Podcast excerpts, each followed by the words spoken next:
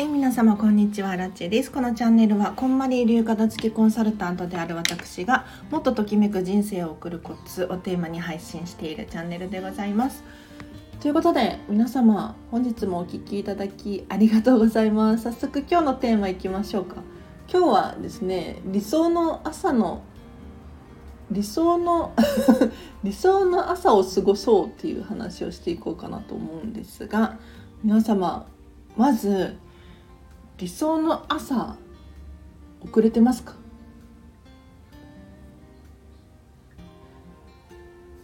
さらに言うと理想の朝をこう細かく考えたことがあるでしょうか？いかがですか？結構考えたことがないっていう人多いんじゃないかなって思います。でまずは理想の朝をどんなね、朝を過ごしたいのかっていうのを考えていただく必要があります。で例えばもう何でもいいですよ理想なので本当にお金のこととか家族のこととか無視していただいて 何でも叶うんだとしたらじゃあなんだろう南国で 海を見ながらコーヒーを飲みたいとかわかんないけどあるかもしれないですよねもう何でもいいので理想をちょっと考えてみましょう。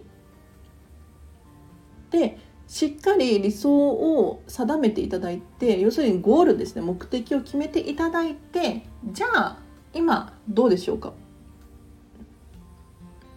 もちろん理想とはギャップがあるかもしれないんですけれど朝コーヒーが飲みたいっていう願いはいつでも叶えることができますよね。で一人の時間が欲しいなっていうのもじゃあちょっと早く起きてみようかなだったりとかあとはそうだなパパッと支度を済ませて出ていきたいとかしっかり朝ごはんを食べたいとか、まあ、いろんな、ね、理想があるかとは思うんですけれど是非ね是非おすすめなのは一度でいいので理想の朝を過ごしてみるっていうのをおすすめします。例えばちょっとねなんだろう外食してみる朝ごはんの美味しいレストランに行ってみるだったりとか。お子様をじゃ、おじいちゃんおばあちゃんに預けてみるとか。アラチェの場合は理想の朝の過ごし方はもうディズニーシー ディズニーシーで目覚めたいっていうのがあって。でもミラコスタに泊まるのって結構1泊5万円くらいするんですよ。で2人で泊まれば半分なんだけれどそれでもそんなにね安いもんじゃないからどうしてるかって言ったらあのミラコスタの中のレストランでこう朝食だけ食べに行ったりとかするんですよ。そうすると本当に幸福感が半端なくって充実度合いが違くってもう一日頑張れるその日一日頑張れるしなんならそそのために日々の暮らしを頑張れるんですよ。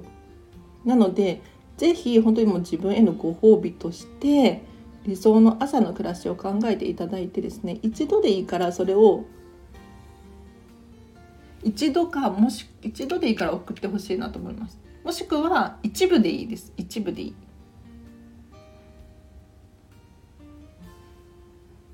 豪華な朝ごはんを食べたいけど難しそうなのであれば自分で考えられる考えられる範囲でやってみる。っていうのをおすすめします。何か気づきがあると思うのでぜひやってみてください。では今日は以上です。いかがでしたでしょうか？いや私もね朝ね全然理想的じゃないんですよ。ついなんか布団の中でスマホいじっちゃったりとかダラダラしちゃったりとかお昼にぬくぬく起きてきたりとか するんだけれどするんだけれどそれはまあそれでいいかなって思っていてでたまに本当にたまに理想的な朝を送るとあやっぱりこれだよねと、うん、なんか自分がリセットされるというか自分らしさが取り戻る取り戻る取り戻すというかっていう現象が起こるので本当にもう毎日じゃなくてもかなり幸福度充実度満足度高いです。是非理想の朝を過ごしてみてください。では以上です。皆様お聞きいただきありがとうございました。ちょっとね今朝の支度をしながら喋ってます。あのヘアアイロンをヘアアイロンを髪の毛伸ばしながら喋ってました。カチャカチャカチャカチャ言ってたかもしれないんですけど。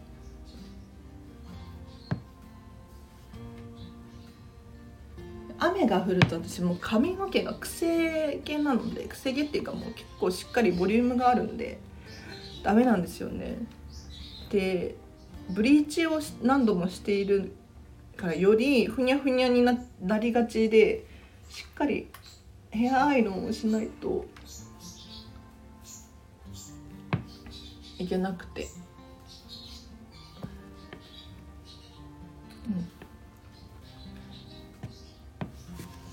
いい感じです。はい、ではありがとうございました。皆様今日もハピネスな一日を選んでお過ごしください。あらちでした。バイバイ。